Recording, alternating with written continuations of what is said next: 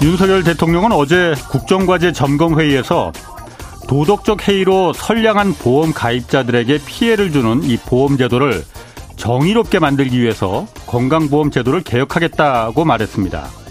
그런데 어제 같은 날 이른바 사무장 병원을 운영하면서 건강보험공단을 속여서 23억 원을 받아챙긴 혐의를 받아온 윤 대통령의 장모 최은순 씨가 무죄를 선고받았습니다.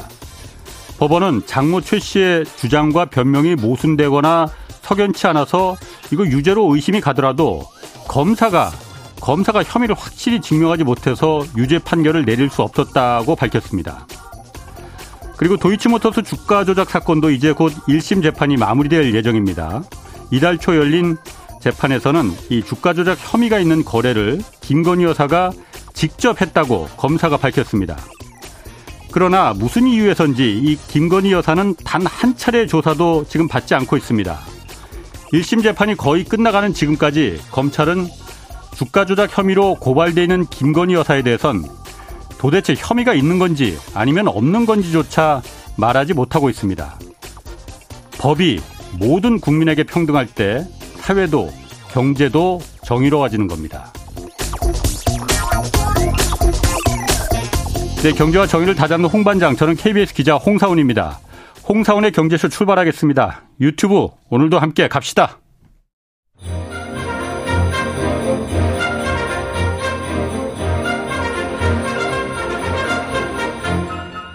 대한민국 경제 오디션 내가 경제스타 K 특집 공개방송 12월 25일 아주 특별한 크리스마스에 여러분을 초대합니다. 그동안 많은 분들이 어려운 경제 상황을 이겨낸 감동 스토리, 지혜로운 나만의 경제 아이디어를 보내주셨는데요. 드디어 그 결과를 여러분과 함께하려고 합니다. 안유화, 김영익, 이종우, 최준철, 박대기 등 경제쇼 최고 인기 연사들의 2023 경제전망 토론과 특별 강연도 마련됩니다. 참여를 원하시는 분은 짧은 문자 50원, 긴 문자 100원의 정보 이용료가 되는 샵 9730으로 신청해 주시면 됩니다. 이 프로그램은 당신의 투자의 길을 춤추게 하는 새로운 투자 플랫폼 탱고픽에서 함께합니다. 네, 들으신 대로 12월 25일 성탄절에 특집 공개방송이 있습니다. 문자 보내주시면 추첨으로 300분 초청할 예정인데 짧은 문자 50원, 긴 문자 100원의 정보 이용료가 드는 샵 9730, 샵 9730으로 신청해 주시면 되는데 중요한 건 이게 그 반드시 경제쇼 이 생방송되는 이 4시 5분부터 5시까지 생방송 기간 중에 문자 보내주셔야 됩니다. 끝나고 나서 5시 이후에 보내주시면 아무 소용없습니다. 그리고 지인은 한 명까지 동반 가능하니까 원하는 분은 문자에 지인 1인 동반 이렇게 적어서 보내주시면 됩니다. 자, 내년에 코로나 봉쇄 빗장이 풀리는 중국 증시에 주목해야 한다는 의견 많습니다. 이거 좀 오늘 자세히 짚어보겠습니다. 김학균 신영증권 리서치센터장 나오셨습니다. 안녕하세요. 네, 안녕하셨습니까. 중국 증시 전망하기 전에 먼저 미국 기준금리 이거 좀 얘기를 또 안 할 수 없잖아요. 이거 네. 분석 잠깐 먼저 하고 갈게요. 예상대로 기준금리 0.5%포인트 올렸어요. 네. 어떻게 평가하십니까? 일단 0.5%포인트 올린 건 예상대로인데요. 예. 파월 의장 입장에서는 예. 아직까지 인플레이션이 이제 물가 상승률이 예. 최근에 둔화되고 있긴 하지만 지난 11월 수치가 7.1%거든요. 예. 그럼 절대 수치는 매우 높습니다. 그래서 이제 우리가 금리를 긴축을 멈출 거야 이렇게 말하기는 굉장히 이제 조심스러울 수밖에 없는데 예. 중앙은행이 금리를 결정하는 건 한 세 가지 정도 경로가 있는 것 같아요. 첫 번째는 네. 얼마나 빠른 속도로 올리냐. 최근에는 0.75%포인트씩 4번 올렸지 않습니까? 그렇죠. 예. 금리 올리는 속도에 문제가 있고 예. 어디까지 올릴 거냐. 이런 금리의 어떤 레벨 수준에 대한 예. 게 있고 언제까지 올릴 거냐. 예. 이런 게 있는데 이번에 12월 FOMC를 거치면서 카드 두 개는 다 쓴 것 같아요. 일단 0.75하다 0.50 됐으니까 속도 조절은 한 거고요. 예. 그리고 점도표라는 게 늘 바뀌긴 합니다만은 내년 연말까지 미국의 그 연방기금금리 상단을 한 5.25% 정도로 네. 제시를 했습니다. 5.25? 예, 지금 이제 4.5예요. 그럼 앞으로 0.75를 더 올리겠다는 얘기네요. 올릴 그러니까. 수 있다라는 거죠. 예. 근데 물론 이제 금리가 올라가는 거에 대해서 여러 가지 걱정이 있을 수 있겠지만 내년 말 기준으로 예. 연방준비제도가 보는 수준이거든요. 예. 그럼 지금까지 한 번에도 막 0.75%포인트 올렸는데 예. 1년 동안에 0.75%포인트라 그러면 뭐 여러 가지 보면서 조심스럽게 하겠다라는 거니까. 예. 그래서 이제 인플레이션 기대 심리를 조절할 수 있는 거는 기간. 이제 예. 금리를 우리가 공격적으로 안 올리더라도 쉽게 내려주진 않을 거예요. 지금 금리를 내려줄 거다라고 얘기를 하게 되면 인플레이션 기대 심리가 다시 커질 수 있거든요. 그래서 이번에 점도표를 보면 내년에는 금리 인상이 없어. 점도표라는 건 연준 의원들이 예상치라고 보면 그렇습니다. 되는 거고. 그렇습니다. 17명이 예. 자기들 FOMC라고 예. 이제 회의 들어가기 전에 자기들이 생각하는 금리의 경로를 찍는 겁니다. 점으로. 예. 이제 그렇게 본다 그러면은 이제 물가 수준이나 이런 거에 따라서 굉장히 가변적으로 변화가 있을 수 있겠지만 예. 뭐 지금까지 파월이 자기 말한 대로 한 거 아니잖아요. 기본적으로 상황에 따라 이제 바뀌는 거지만 예. 지금까지 물가 상승률이 어쨌든 둔화되고 이런 걸 보면 이제 속도 조절 확실히 했고 예. 금리는 천천히 올릴 거야. 고점은 한 5% 조금 넘는 수준에까지 얘기를 했고 예. 그렇지만 내년에는 우리가 금리 안 내려줄 거야.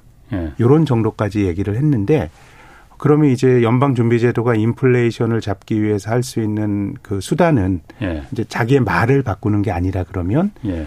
높은 금리를 상당히 유지하면서 예. 지금 정도 금리라 그러더라도 상당히 좀 숨이 턱턱 막히는 분들이 계실 거거든요. 예. 공격적으로 올리진 않더라도 이걸 상당 기간 오래 유지할 거야라고 하는 걸로 일단 시장에 소통은 했는데 예. 뭐 이 정도가 어느 정도 뭐 시장이 예상했던 정도의 결과로 볼 수 있습니다. 아니 제가 궁금한 건 제가 뭐 사실 뭐 미국 그 파월 의장이나 뭐 미국 그 연방준비제도가 어떤 속마음을 갖고 있는지 뭐 저야 알겠습니까? 그런데 어쨌든 0.5%포인트 올릴 거라고 다들 예상했었고 네. 실제로 그 정도 올렸단 말이에요. 그럼 네. 이런 물가도 좀 꺾이는 것 같고 네.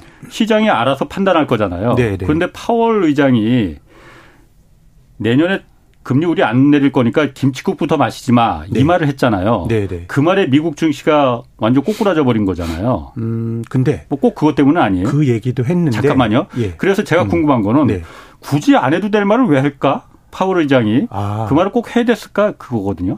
제 생각에는 지금 예. 이제 뭐 주가가 떨어지는 걸 원하는 중앙은행은 없겠지만 당연히 그렇겠죠. 전 최근에 인플레이션은 자산 시장과도 상당히 관련이 있다고 봅니다. 왜냐하면 미국 사람들이 너무 벌었어요. 예. 주식과 부동산을 통해서. 우리가 이 인플레이션이 구조화되는 거는 예. 이 임금이 올라가고 뭐 이런 것 때문에 구조화된다라고 하는데 지금이야 이제 상황이 어려워지니까 미국에서도 대량 감원을 하고 있지만 예.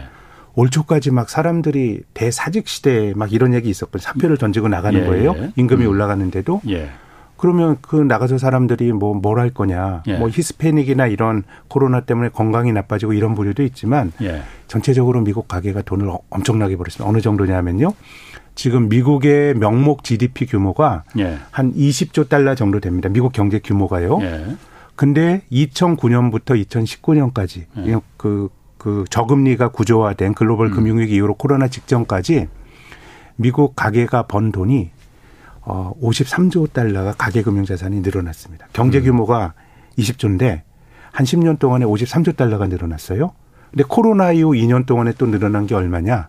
39조 달러가 늘어났습니다.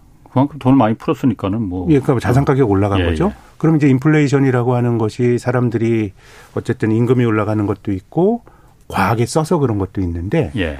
그렇다 그러면 자산 시장이 너무 강하게 올라가게 되면 예. 제 생각에는 기본적으로 인플레이션을 잡기가 조금 힘든 거기 때문에 지금 중앙은행가들의 목표가 예.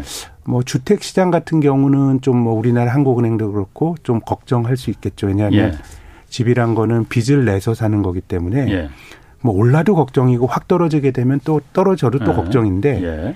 사실 주식은 뭐 주가가 떨어지면 냉정하게 말하면 주가 떨어져서 사회 문제가 되는 경우는 없어요. 그렇지. 예, 그럼 주주들만 손해 보면 되는 거예요. 예. 그러다 보니까 그 발언에서도 이렇게 딱히 주식시장 부양과 관련된 그런 의지는 없구나 생각을 했는데, 예. 근데 또 다른 쪽에서 또 기자회견을 하다가 그 한 기자가 지금 미국도 금융시장이 금리가 올라가면서 굉장히 좀 이제 작은 경색 같은 게 나타나는데 거기에 대해서 질문하니까 파월이 그런 각도에서 보면 지금이 굉장히 긴축이 많이 들어간 금리입니다. 뭐 이렇게 얘기를 했기 때문에 예. 본인 스스로가 조금 김을 뺀 것도 있고 예. 그럼 이제 지금 그 주식이 조정받는 건 제 생각엔 FOMC 이후로 채권 시장 큰 변화 없었어요. 그냥 예. 뭐 기대했던 수준이고 외환 시장 뭐 큰 변화 없었습니다. 예. 근데 이제 주가가 떨어지는 거는 긴축을 이렇게 세게 하다 보니까 예. 내년도에 경기가 나빠질 거는 굉장히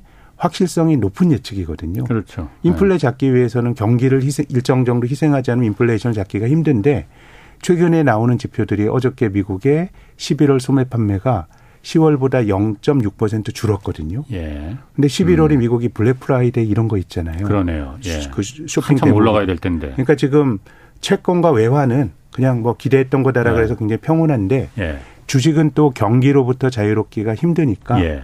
주가는 또 경기를 보면서 예. 조금 부진한 모습을 보이는 것 같습니다. 그러면은 그 파월 의장이 내년에 금리 인하 안 한다고 굳이 말한 거는 자산 시장의 거품을 그런 우려해서 그런 거예요? 네. 어쨌든 지금 제가 목요일에 말씀드린 것처럼 물가 상승률 자체가 지금 굉장히 높으니까 네. 이게 80년대에 이제 80년대 초에 인플레이션을 잡았던 이 폴 볼커 의장 당시에도 예. 결국 그 사람이 이제 인플레이션 잡은 것만 많이 거론이 되는데 예. 80년 들어와서 예. 막 금리 올리니까 경기가 안 좋아져요. 예. 인플레이션도 조금 잡히는 것 같아요. 예. 그러니까 금리를 한번 내렸거든요. 예. 그러니까 인플레가 다시 한번 튀면서 예. 파월 의장이 다시 금리를 올린 적이 있거든요. 예. 그래서 중앙은행가들 입장에서는 물가 상승률이 둔화된다고 하더라도 지금은 물가 수준이 굉장히 높기 때문에 예. 어느 정도는 약간 매파적인 발언을 할 수밖에 없는데 그런데 예. 이번에 뭐 파월의 소통은 금융시장이 깜짝 놀랄 정도의 매파적 발언은 아니었던 것 같아요. 그래요? 예. 지금 유튜브에서 전고체 배터리님이 오늘 주식시장이 미국은 이렇게 폭락했는데 우리나라는 상당히 견고했잖아요. 그래서 네. 의아하다고. 네. 요 며칠 이게 선반영 하락한 거 선반영으로 봐야 되는 거냐 아니면 오늘 하락분까지 월요일에 더 반영을 할까요? 이렇게 물어보시는데. 제 생각에는 지금 미국 주가 떨어지는 거는 예. 지난 10년 동안 많이 올랐기 때문이라고 봐요. 전체적으로 보면. 예. 조금 이따 이제 중국 말씀드리겠습니다만 예. 한국의 지금 종합주가지수가 한 2,300포인트 정도 합니다. 예. 10년 전인 2012년 12월 정도의 종합주가지수가 한 2,000 했었어요. 예. 그럼 12년 지나서 한 15% 남짓 오른 거거든요. 예. 그래서 지금 미국에서 떨어지는 유형의 주식들을 보더라도 많이 올랐던 주식들이 떨어집니다. 뭐 소위 뭐 빅테크 기업들이고 예. 그리고 상대적으로 미국도 전통적인 유통주나 제조업주는 잘 못 올랐거든요. 지금 온라인 쇼핑을 주로 했던 아마존은 올 들어서 거의 주가가 반토막이 났는데 그렇죠. 예. 월마트는 지금 사상 최고가예요. 아, 그래요? 그러니까 뭔가 좀 스타일이 저는 자산시장은 늘 사이클이 있다고 봐요. 늘 예. 좋은 건 없고 아하. 또 분위기가 바뀌면 그전에 좋았던 게 많이 떨어지고 예. 상대적으로 부진했던 게 올라가는 늘 사이클이 있는데 한국은 어떻게 보면 조금 슬픈 얘기이기도 하지만 주가가 뭐 별로 오른 게 없기 때문에 예. 어떤 나름의 특히 많이 오른 미국보다는 예. 하방 경직성을 보여주고 있는 것 같습니다. 그렇군요. 자 그리고 미국 물가가 어쨌든 지금 중요하잖아요. 근데 네. 제가 이렇게 따져보면은 지난달 물가 상승률이 미국 7.2% 네. 찍었단 말이에요. 많이 떨어졌잖아요. 근데 지금 굉장히 떨어지는 폭이 크잖아요. 6월에 가장 피크였을 때가 9.1%였잖아요. 네. 그때 비해서 지금 벌써 한 6개월 만에 2%포인트가 딱 떨어진 거잖아요. 네. 산술적으로 따지면 6개월마다 2%면은 네.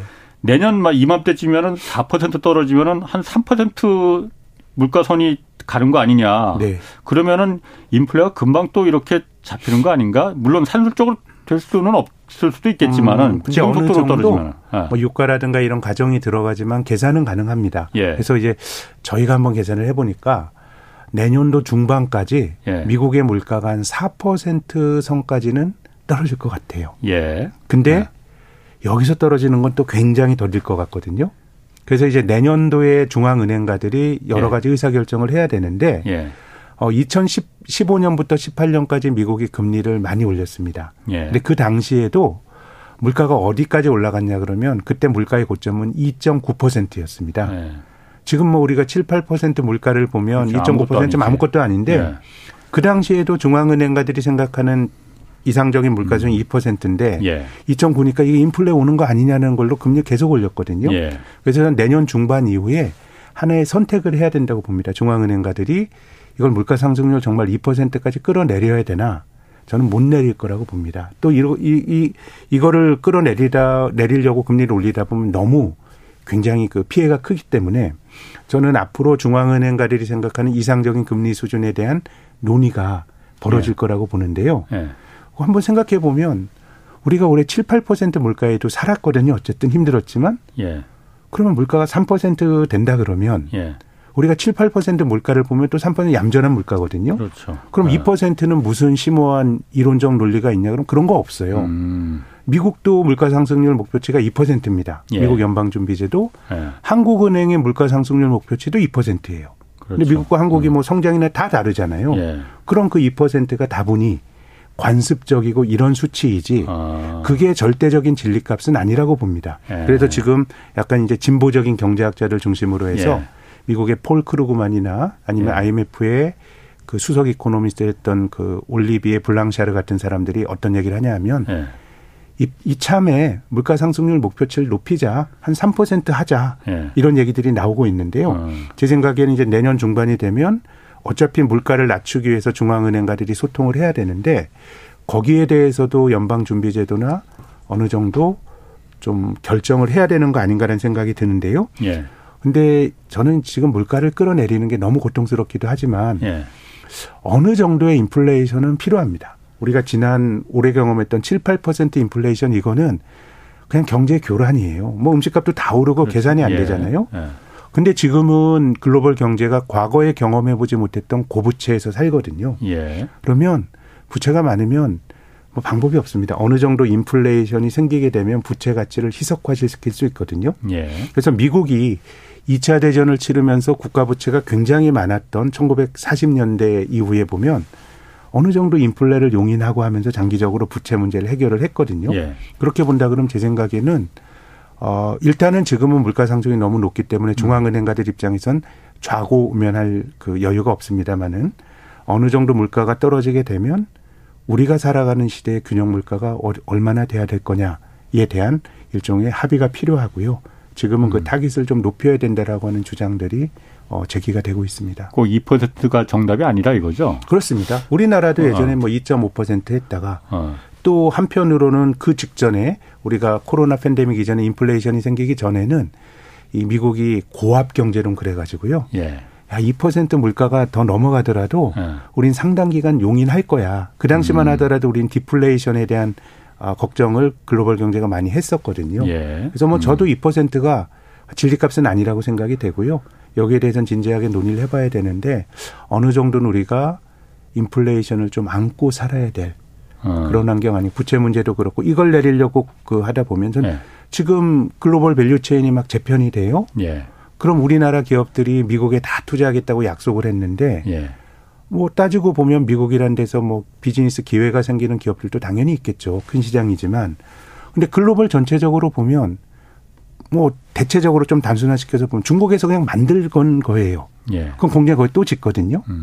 그러면 전체적으로 세계화가 후퇴하면서 비용은 좀 높아질 수밖에 없는 상황이라 그러면 이거를 중앙은행이 통화정책을 통해서 2%까지 찍어내리려 그러면 너무 경제가 받는 고통이 크고 또 부채 문제도 굉장히 크기 때문에 어느 정도는 그 선이 뭐 2.5가 될지 3이 될지 3.5가 될지 모르겠습니다만은 좀 진지한 논의가 필요한 국면이라고 저는 봅니다.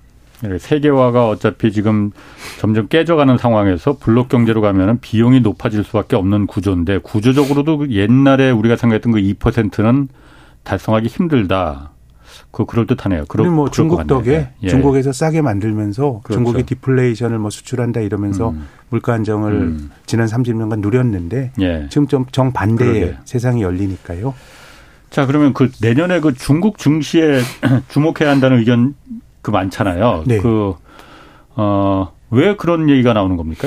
일단 내년도가 이제 앞서서 이제 내년 경기가 금리를 많이 올려서 안 좋을 가능성이 높다고 말씀을 드렸는데 세계 주요 권역의 경제 성장률이 내년도 다 떨어집니다. 그렇죠. 올해 미국은 만 1.7 정도 지금 예상하는데 내년에는 0.5% 미만일 것 같고요. 우리 경제 성장률도 올해 한 뭐 2.5% 내외일 것 같은데 내년은 뭐 1.6이나 7 정도가 지금 이제 시장의 전망치인데 올해 중국이 한 3%대 성장할 것 같은데 내년에는 이제 5% 성장에 대한 전망이 컨센서스입니다.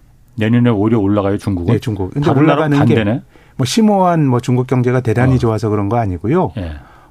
중국이 경제 봉쇄를 했으니까 이제 그로 인한 스트레스가 너무 많이 쌓여서 지금 어쨌든 뭐 방역도 완화한다고 하는데 그래서 이제 경제 활동이 좀 정상화되면 성장률이 올라갈 개연성이 있으니까 그런 점에서 내년에 중국 경기가 괜찮을 것 같다라고 보는 게 첫 번째 시각이고요.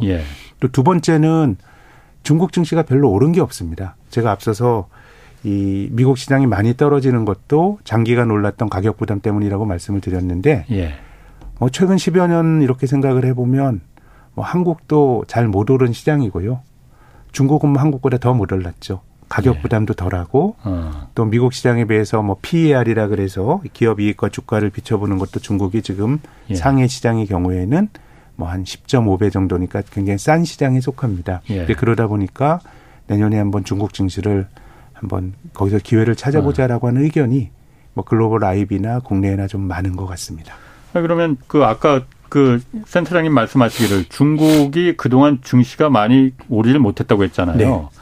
근데 사실 중국만큼 고성장한 나라가 없잖아요. 전 세계에서. 근데 주가는 그렇게 오르질 못했어요. 그러면은 우리가 이제 지금은 중국에 대한 기대치가 많이 낮아졌는데요. 한국인들이 중국 시장에 열광을 했던 게 2006년 7년이었습니다. 그 당시에 우리가 중국 경제 자체에 대한 기대도 컸고요. 이제 성장 많이 하는 나라에 돈을 묻어서 내 재산을 늘리자라고 하는 기대가 있었죠. 근데 이제 2007년 투자 붐 이후로 한 15년을 한번 회고를 해보면 그 판단은 맞았습니다. 중국이 고성장할 거다라고 하는 거는 왜냐하면 뭐 최근에야 인도 경제 성장률이 높지만 최근 10여 년 동안에 중국이 물가 상승률을 더한 명목 성장률이 10%가 넘었거든요. 실질 성장률 한 평균이 한 7% 됐고요. 그렇게 성장하는 나라가 없었습니다. 그 판단은 맞는데 근데 2007년도에 우리가 중국 시장에 열광을 할 때 그때 상해 종합주가지수가 6,100포인트였습니다. 근데 그렇게 고성장한 나라 주가가 15년 지났는데 지금 3,100입니다. 반토막이 났어요. 그러니까 성장과 주가가 괴리를 나타냈는데요. 다른 예를 두 가지 말씀드리면 지난 10년 동안 미국 시장은 굉장히 좋았습니다. 올해 어려웠지만. 근데 미국의 성장률은 지난 10여 년 동안에 GDP 성장률이 한 1.6이었습니다. 중국은 한 7% 성장했고요. 미국 경제는 2차 대전 이후로 성장률이 가장 낮았습니다. 근데 주식은 좋았고 성장 많이 하는 중국은 부진했습니다. 한국의 예를 한번 들어볼까요? 우리 경제가 IMF 외환위기 이후로는 비교적 안정도가 높아졌는데 한국 경제가 굉장히 역동성을 가지고 성장했던 시기가 8, 90년대거든요. 우리가 두 자릿수 대 성장하고 아시아의 네 마리 용으로 부각이 됐던 시기였는데요. 우리가 8, 90년대 생각해 보면 경제 성장은 굉장히 좋았지만 주식이 좋았던 거는 85년부터 88년까지 3조왕 때 딱 4년밖에 없었어요. 그러면 이게 오히려 성장이 조금 둔화가 되면서 주가가 2천 가구, 3천 가구 레벨업이 됐거든요. 그래서 이렇게 보면 우리가 성장성이 높은 나라에 내 돈을 묻어서 그 나라 경제가 성장하는데 한번 편승해서 재산을 불려보자라는 게 매우 직관적이고 합리적인 것 같지만 시장의 역사를 보면 자산 가격은 성장을 배반하는 경우가 자주 나타났던 것 같습니다. 그러게 지금 얘기 들어보니까 그러네요. 미국도 그렇고 중국도 그렇고 한국도 그렇고. 그럼 앞으로 뭐 사람들이 흔히 생각해 중국 다음은 인도다 해서 하는데 인도에도 그러면은 똑같은 법칙이 적용될 수도 있겠네요. 그러면 신흥국은 좀 조심해야 될 것 같은데요. 그럼 왜 성장을 하는데 주가 관점에서 왜 주식이 성장을 반영 못하는가 생각을 해보면 우리가 이제 전통적인 금융 자산은 이제 돈과 돈을 매개 하는 게 이제 금융 아닙니까? 이게 채권과 주식이 오래된 전통적인 금융 자산들입니다. 채권과 주식을 빼면 전부 대체 투자입니다. 그래서 채권과 주식이라는 게 오래된 금융의 매개가 되는 건데요. 채권은 BC 3000년 바빌로니아 때도 있었답니다. 역사가 5000년 돼요. 근데 주식의 역사는 1602년 동인도 회사니까 채 500년이 안 됩니다. 그럼 왜 채권의 역사가 주식보다 기냐 하면 채권이 주식보다 훨씬 간단합니다. 너 얼마 빌려줄래? 언제 갚을래? 중간에 이자는 어떻게 할래? 우리가 개인 간에 쓰는 차용증도 채권의 일종이거든요. 굉장히 간단한데 주식은 복잡합니다. 여기서 고려해야 될 게 지배구조입니다. 왜 그러냐 하면 이 동인도 회사가 주식시장, 주식회사의 기원 아닙니까? 그러니까 동인도 회사는 당대의 벤처였을 거예요. 예, 그렇죠. 네덜란드 암스테르담이나 런던에서 배 띄워서 갔다 오는데 해적한테 털릴 수도 있고 그렇죠. 콜럼버스처럼 멍뚱한 데 갈 수도 있고 예. 그러다 보니까 주식을 통해서 위험을 분산시킨 겁니다. 주주들을 통해서 내가 다 배 띄우는 게 아니고 예. 그런데 그 주주들은 그 기업의 동인도 회사의 주주들은 동인도 회사의 주인입니다. 그런데 예. 동인도 회사의 그 주주들이 그 유럽의 귀족들이 아시아로 가는 험난한 배를 탔을 가능성은 없죠. 매우 낮습니다. 그렇죠. 위험한 일이잖아요. 예. 그러면은 채권과 주식이 본질적으로 다른 거는 그 기업의 주인과 주주입니다. 예. 예. 그 기업을 운용하는 사람이 분리되어 있습니다. 그렇죠. 동인도 예. 회사는 선원과 선장이죠. 예. 그럼 인도에서 향신료를 가지고 오면서 그 사람들은 월급쟁이나 예. 혹은 주주들과 성과급 계약을 맺을 수도 있을 겁니다. 우리가 예. 이렇게 가져오면 얼마 더 받을래. 그렇죠. 예. 근데 그 가져오는 거를 몰래 뭐 적당한 표현이 뭐 삥땅 치면 안 됩니다. 예. 예. 운영하는 사람들이. 예. 그러니까 성장률이 높은 나라는 예. 기업이 돈 벌 가능성이 높은 겁니다. 성장률 높은 기업도 돈 벌 확률이 높겠죠. 그렇죠. 그렇지만 예. 주가는 기업들이 번 돈이 예. 주주들에게 잘 흘러 들어와야 돼요. 이게 바로 지배구조입니다. 그럼 우리나라가 8, 90년대 왜 주식이 성장하는데 안 됐냐. 예. 기본적으로 기업이 가진 자율권이 정치 권력이 그보다 더 높았어요. 우리 85년도 즈음입니다. 10대 재벌이었던 국제그룹이 그냥 정권이 날려버리잖아요. 예. 또 기업들은 분식회계 많이 했어요. 예, 예. 우리나라 3대 재벌이었던 대우그룹이 분식회계가 없어졌잖아요. 예. 그러니까 경제가 고성장한다라고 하는 거는 그 기업이 돈 벌 확률이 높은데 그 돈이 바깥으로 자꾸 새버리면 이게 주주 가치가 잘 되기 힘듭니다. 그래서 우리나라 주식이 디스카운트 된 이유도 어느 정도 지배구조, 뭐 지금 과거보다 많이 나아졌지만 예. 지배구조에 문제가 있다고 봐요. 왜 그러냐 하면 우리나라의 그 지배구조라고 하는 것은 특히 대기업의 경우에는 예. 오너 일가들이 지분을 조금 갖고 있어요. 그렇죠. 예. 그리고 여러 가지 뭐 순환 출자나 이런 예. 비슷한 형태를 통해서 기업을 지배하거든요. 예. 근데 최근에 좀 바뀌었어요. 우리나라가 특히 삼성그룹이 삼성전자가 배당을 많이 줘가면서 바뀌었는데 한 2019년까지만 하더라도요. 예. 그 전에 오랜 기간 동안 예. 4대 재벌의 배당 성향, 그러니까 번 돈에서 주주들에게 돌려주는 배당 성향이 예. 4대 재벌 아닌 것보다 훨씬 낮았어요. 우리나라 코리아 디스카운트의 이유 중에 하나가 배당을 적게 주는 것도 있거든요. 그럼 네. 그런 일이 왜 발생하냐. 네. 오너 일가들의 이해관계 입장에서 보면 배당을 나눠주면 우리나라 그 대기업 집단의 큰 기업일수록 오너 일가가 20% 이상 들고 있는 데가 별로 없을 겁니다.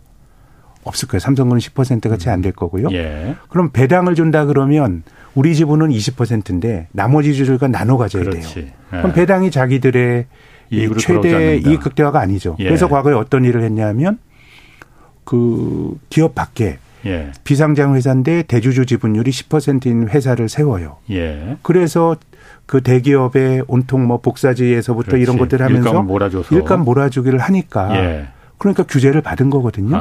근데 저는 지금의 우리의 지배구조가 과거보다는 굉장히 많이 좋아졌다고 생각은 하는데 예. 우리가 그 일반적으로 성장 시장에서 실패하는 거는 예. 그 나라가 성장하지 못할 거다. 내가 성장할 걸 생각했는데 성장을 못할 이런 경우도 있지만 그거라기보다는 예. 주식이라고 하는 건 고도의 재산권이에요. 그렇지. 이걸 예. 잘 지켜줄 수 있는 인프라라든가 이런 게 있어야 되거든요. 예. 그러니까 그런 게 안 되는 시장은 예. 고성장에도 돈을 묻어놔도 성과를 못 보는 거죠. 예. 저는 중국의 지난 10여 년이 예. 그런 역사였고 우리나라의 8, 90년대와 전혀 다르지 않다고 생각합니다. 그래서 주식은 선진국에서 해야 돼요. 그러니까 저는 뭐 내년도에 중국 시장 좋을 수도 있다고 봐요. 그런데 예. 그런 식의 어떤 신흥국의 경우는 사람들의 관심이 없을 때 들어갔다가 예. 한 1, 2년 정도 기회가 좋을 때 좀 팔고 나오는 약간의 마켓 타이밍이나 약간의 히트앤드론 하는 시장이지 예. 내 자산을 신흥국에 오래 묻어두는 거는 저는 그 나라 경제가 성장한다고 하더라도 예. 굉장히 실망스러운 결과를 받을 수도 있다고 봅니다. 그러니까 그 신흥국들에 대해서는 어쨌든 그 지배구조가 불투명하고 네. 말 그대로 그 대주주가 적은 돈으로 많은 그 전체 기업을 지배하다 보니까 배당을 많이 주는 뭐 준다고 하면 그건 한국이 가진 조금 특수한 경우인 것 같아요. 한국이 가진 좀 또 우리나라 뭐 그 재벌들을 잘 변하는 건 아니지만 예. 우리나라 지배구조가 분산된 이유 중에 하나는 예전에 이제 주식 기업들을 상장시키면서 예. 80년대, 이제 70년대 박정희 정권 때는 기업공개 촉진법이라는 걸 만들었어요. 예. 상장을 안 시키면 막 페널티를 줬어요. 근데 그 아이디어 중에 하나가 예. 주식의 그 소유 분산을 통한 이게 좀 부를 나누자라고 하는 것도 분명히 있었던 것 같아요. 예. 그런 식의 아이디어가. 예. 그래서 기업 공개라면서 대주주의 지분을 나누는 게 좋다라고 생각은 했는데 예. 어쨌든 그 결과로 한국의 오너십은 상당히 많이 좀 분산이 된 측면이 있기 때문에 예.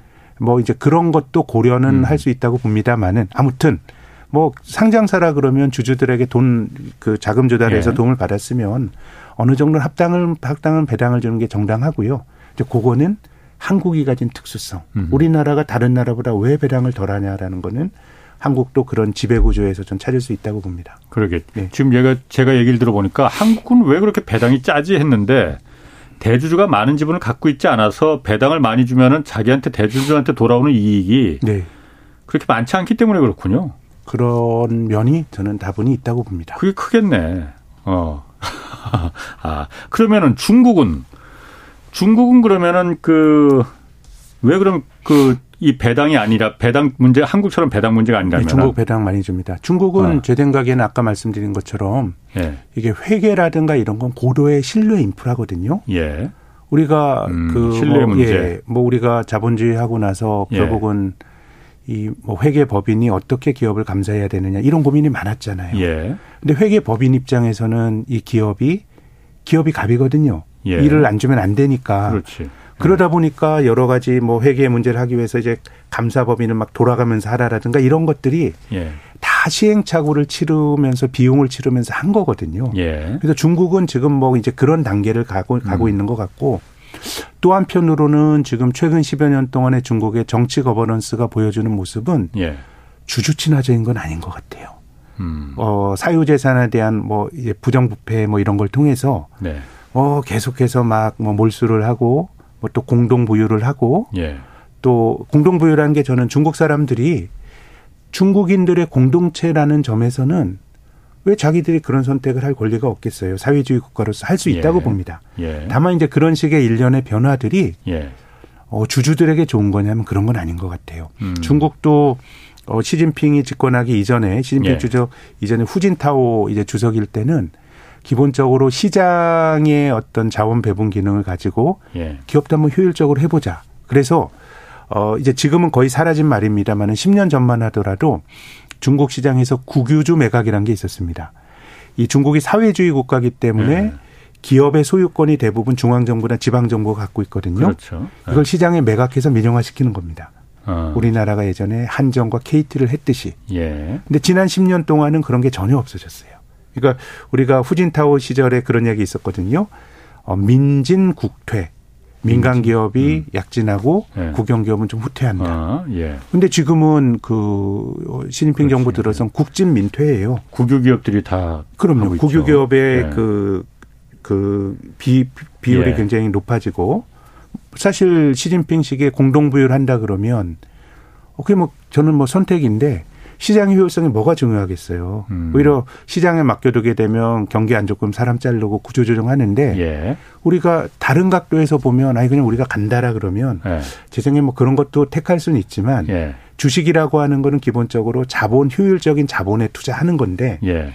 중국에서 나타나는 일련한 변화들이 소유권에 대한 변화도 그렇고 예. 기업 활동의 자율성도 압박받잖아요. 예. 알리바바에서부터 온갖 것들을 정부가 다 하고 그렇죠. 예. 또 민영화 후퇴하고 이런 것들이 저는 주주들에게 좋은 변화는 아닌 것 같습니다.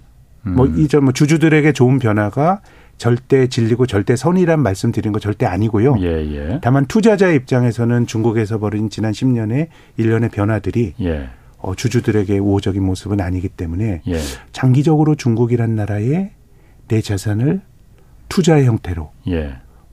묻어뒀을 때 여러 가지 좀 불확실성이 큰 거 아닌가. 또 그런 불확실성 때문에 지난 10년 동안 중국이 비교적 고성장을 했음에도 불구하고 주가가 모르는 거라고 생각합니다. 시진핑 3기 들어서도 그 정책이 크게 바뀔 것 같지는 않고 바뀔 이유도 없을 것 같은데 네. 그러면 앞으로 중국에 대해서 어떤 투자하는 거는 그러니까 주식시장에, 중국 주식시장에 투자하는 거는 그렇게 바람직하지 않다는 얘기를 제가 들리네요. 뭐 저는 뭐 기회가 자산이란 거는 못 오르면 또 기회가 오고 예. 뭐 중국이 그동안 오른 게 없기 때문에 예. 다만 우리가 투자를 하다 보면 비자발적인 장기 투자 가는 경우 흔하거든요.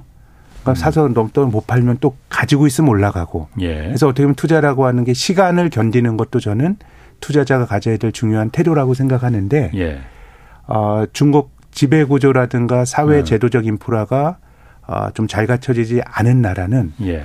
기다린다 그래서 안 돌아올 가능성이 되게 높습니다. 그래서 제가 말씀드린 것처럼 남들이 안 할 때 들어가서 예. 약간의 트레이딩하는 마켓이지 예. 내 돈을 묻어두기에는 저는 장기 투자하기에는 불확실성이 굉장히 큰 시장이라고 저는 봅니다. 그럼 제가 이렇게 해석을 하면 됩니까? 내년에 중국은 어쨌든 올해 이제 코로나 때문에 봉쇄하고 그래서 산업 성장은 굉장히 낮았지만은 네. 내년에 그게 다 풀릴 거니까 네. 산업에 있어서의 성장은 올라가지만 다른 나라보다도 오히려 반대로 올라가겠지만은 네. 그게 바로 금융시장, 자본시장은 같이 올라가는 건 아니다. 여태까지 중국의 과거로 봤을 때도 네. 그게 더 강화되면 강화됐지 풀리지는 않을 테니 네. 주식시장, 자본시장에 대한 규제는 더 강화될 테니 그게 투명하지 않으니 네. 그렇게 큰 기대를 하면 안 된다. 장기적으로는. 우리가 지난 10년 동안 중국이 6,100에서 3,100까지 길게 보면 재미없었던 역사이지만 2014년, 15년 이럴 땐 또 주식이 좋았고요. 예. 우리나라가 8, 90년대 주식이 89년도에 1,000포인트 가고 1,000포인트를 다시 돌파한 게 2007년입니다. 예. 완전히 그러니까 어떻게 보면 18년 동안 주식이 그냥 재미없이 움직인 거거든요. 물론 그렇죠. 근데 그 중간중간에도 추세적으로 올라간 건 아니지만 외환위기 직후에 주가가 200 갔다가 또 1,000까지 가고 이런 식의 짧은 반등은 나올 수 있고 짧으면 한 달 이런 게 아니고 1년짜리 반등 이런 건 나올 수 있습니다. 전 내년에 중국이 그럴 수도 있다고 생각은 하는데 근데 이 시장에서 내가 장기적으로 내 돈을 묻어서 뭔가 증거를 보겠다라고 하면 그 시간을 견뎌내 줄 수 있는 여러 가지 신뢰 인프라가 저는 많이 부족하다고 생각합니다. 신흥국 특히 중국은. 네. 맞습니다. 이 경제쇼에 나오는 패널 분 중에서도 내년에 중국 시장에 주목하라. 중국 시장은 오를 가능성이 높다. 이렇게 얘기하시는 분들도 있거든요. 그러니까 네. 이 자본시장이라는 게 사실 누가 이걸 알겠습니까? 그럼요. 돗자리 네. 깔지 않는 이상은 누가 알겠습니까? 그러니 이 방송 들으시는 분들도 센터장님 같은 의견도 있고 다른 분들도 있고 이걸 종합해서 본인이 판단하는 게 본인의 돈이니 그렇게 생각하시면 될 것 같아요. 자, 그러면은 이 중국이 그 지배구조 또 그리고 뭐 그 중국 시진핑 정부의 이제 정책 방향 이거 말고 또 이 성장과 주가의 괴리를 불러오는 다른 이유가 또 있을까요? 뭐가? 이거는 굉장히 좀 아이러니한데요. 예. 이 주식 지금까지도 굉장히 아이러니해요. 그렇습니다. 예. 이 주식 시장이 예. 왜 존재하냐? 예. 우리가 주식을 사고 팔아서 돈을 버는 거는 이거를 2차 시장이라 그럽니다. 세컨더리 마켓이라 그러고요. 예. 사실 기업 입장에서는 주가가 올라간다 그래서 기업이 돈 버는 것과는 거의 직접적인 연관관계는 없어요. 그러니까 기업의 실물 경제에 기여하는 가장 본질적인 행위는 기업이 투자자들에게 종이 쪽지 주식을 주고 투자자들이 기업에게 돈을 몰아주는 겁니다. 예. 우리가 올해 1월 달에 LG에너지솔루션 할 때 거의 많은 사람들이 공모를 받았잖아요. 예. 그 기업에게 돈을 몰아주는 거예요. 예. 그런데 경제가 고성장을 하게 되면요. 돈 벌 기회가 상대적으로 많거든요. 예. 그럼 기업들이 끊임없이 자금 시장을 통해서 그렇죠. 자본을 조달하고 새로운 기업들이 주시장으로 들어옵니다. 그렇죠. 이게 굉장히 아이러니한 게 그렇게 기업들에게 자금을 좀 조달해 주라고 주식시장이 존재하는데 그렇죠. 그럼 이제 모든 자산 가격은 뭐 수요와 공급으로 설명되는 측면이 있거든요. 그럼 주식도 수요가 많으면 주가가 올라가고 공급이 많으면 주가가 좀 떨어지겠죠. 그럼 주식의 수요는 뭐냐 하면 주식을 사려고 하는 돈입니다. 작년, 재작년처럼 막 투자 붐이 이러면 주식의 수요고요. 그럼 공급이 뭐냐. 새로 기업이 올라오고. 기업들이 자금 조달하는 게 공급입니다. 작년에서 IPO 굉장히 많이 했잖아요. 그렇죠. 그 IPO가 많이 늘어나면 주가가 떨어질 가능성이 되게 높아요. 그렇지. 왜냐하면 시장의 주식수가 많아지니까. 그 주식수가 살 수 있는 돈이 제한적이라고 동일하다고 보면 주식수가 늘어나면 주가가 밀리는 거잖아요. 아하, 또 기업 입장에서는 주식시장이 가장 좋을 때 IPO를 하려고 그래요. 그렇죠. 왜 그러냐면 예를 들어서 내가 100만 원을 주식시장에서 조달하려고 그래요. 예. 근데 지금 주가가 10만 원일 때 만약에 조달하려고 그러면 10주를 발행하고 100만 원을 조달할 수 있습니다. 예.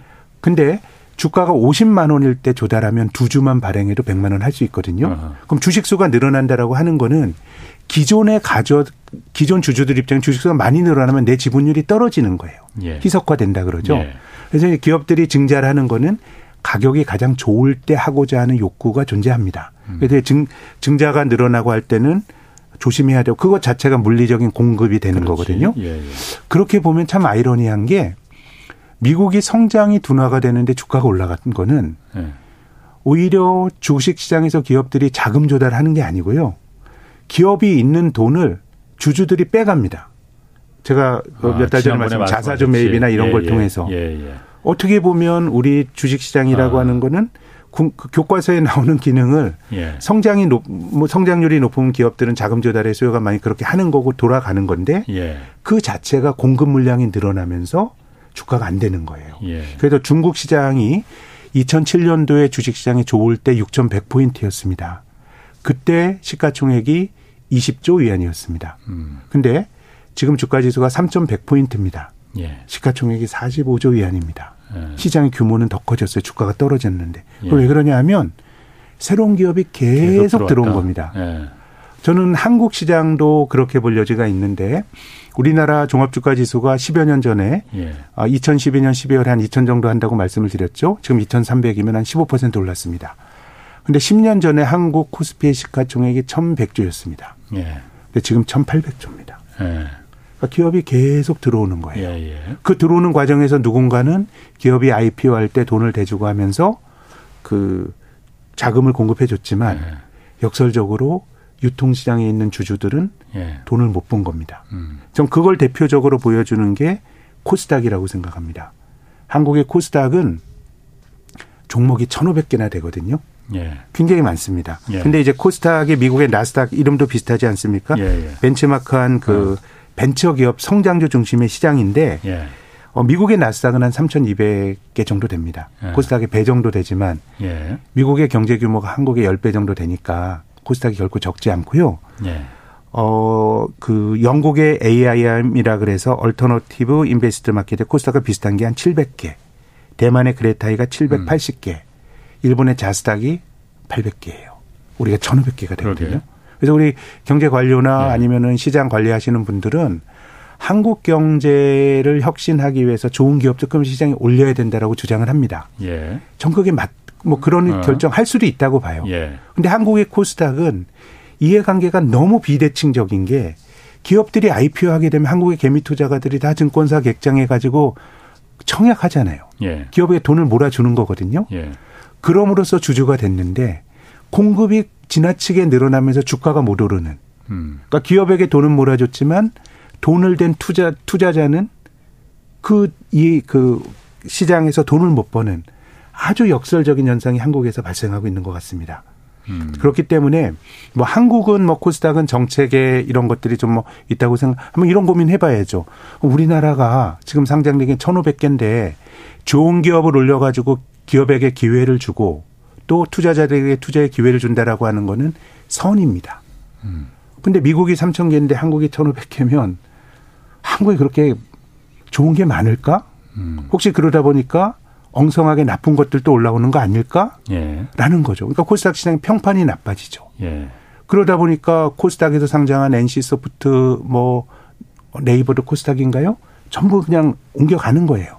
코스피로 예. 옮겨가는 거죠. 예. 코스닥은 거의 100% 개인 투자가 중심의 시장이고요. 예. 또 한편으로는 저는 참 어떻게 보면 화가 나는데 예. 이 그 청문회 같은 거 할 때 이 예. 공직자들이 주식을 가지고 있으면은 흠을 잡거든요.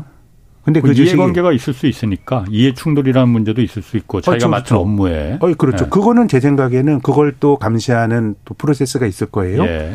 제가 그 몇 해 전에 봤던 인상 깊은 청문회는 왜 삼성전자 들고 있지 않고 이름 못 들어볼 코스닥 기업 들고 있냐라는 걸로 공격을 받았거든요.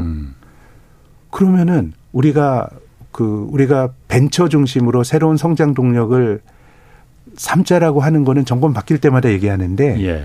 코스닥이 그런 거거든요.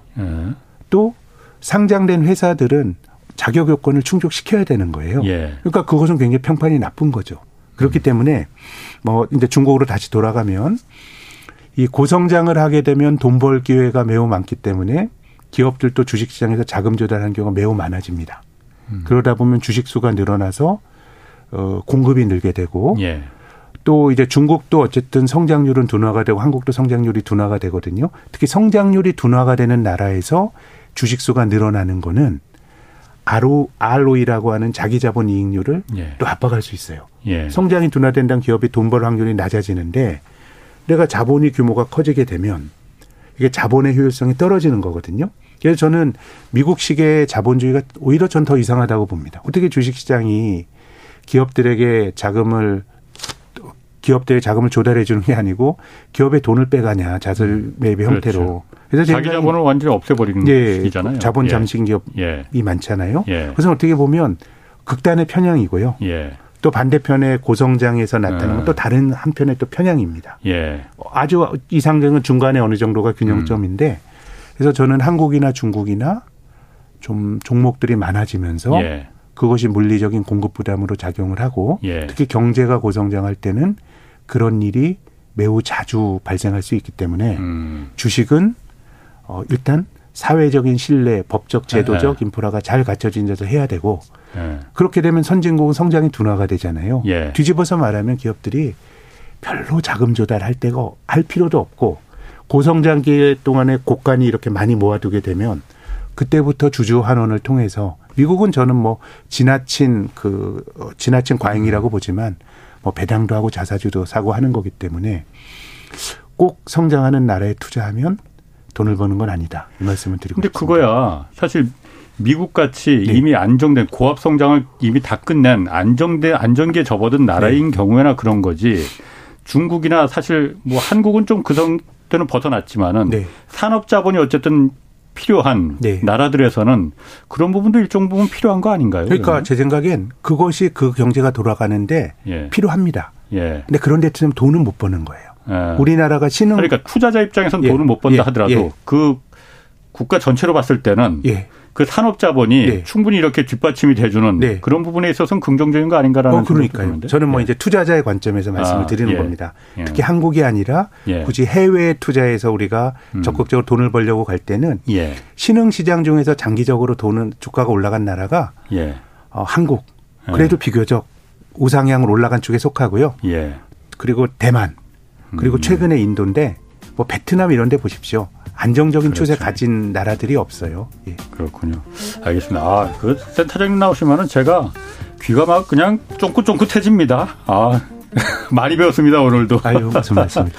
자 지금까지 김학균 신영증권 리서치센터장 함께했습니다. 고맙습니다. 감사합니다. 내일 오전 11시에는 유튜브로 경제쇼 플러스 업로드됩니다. 이번 주에는 올 연말 산타랠리 찾아올지 자세히 살펴보겠습니다. 지금까지 경제와 정의를 다잡는 홍반장 홍타운의 경제쇼였습니다.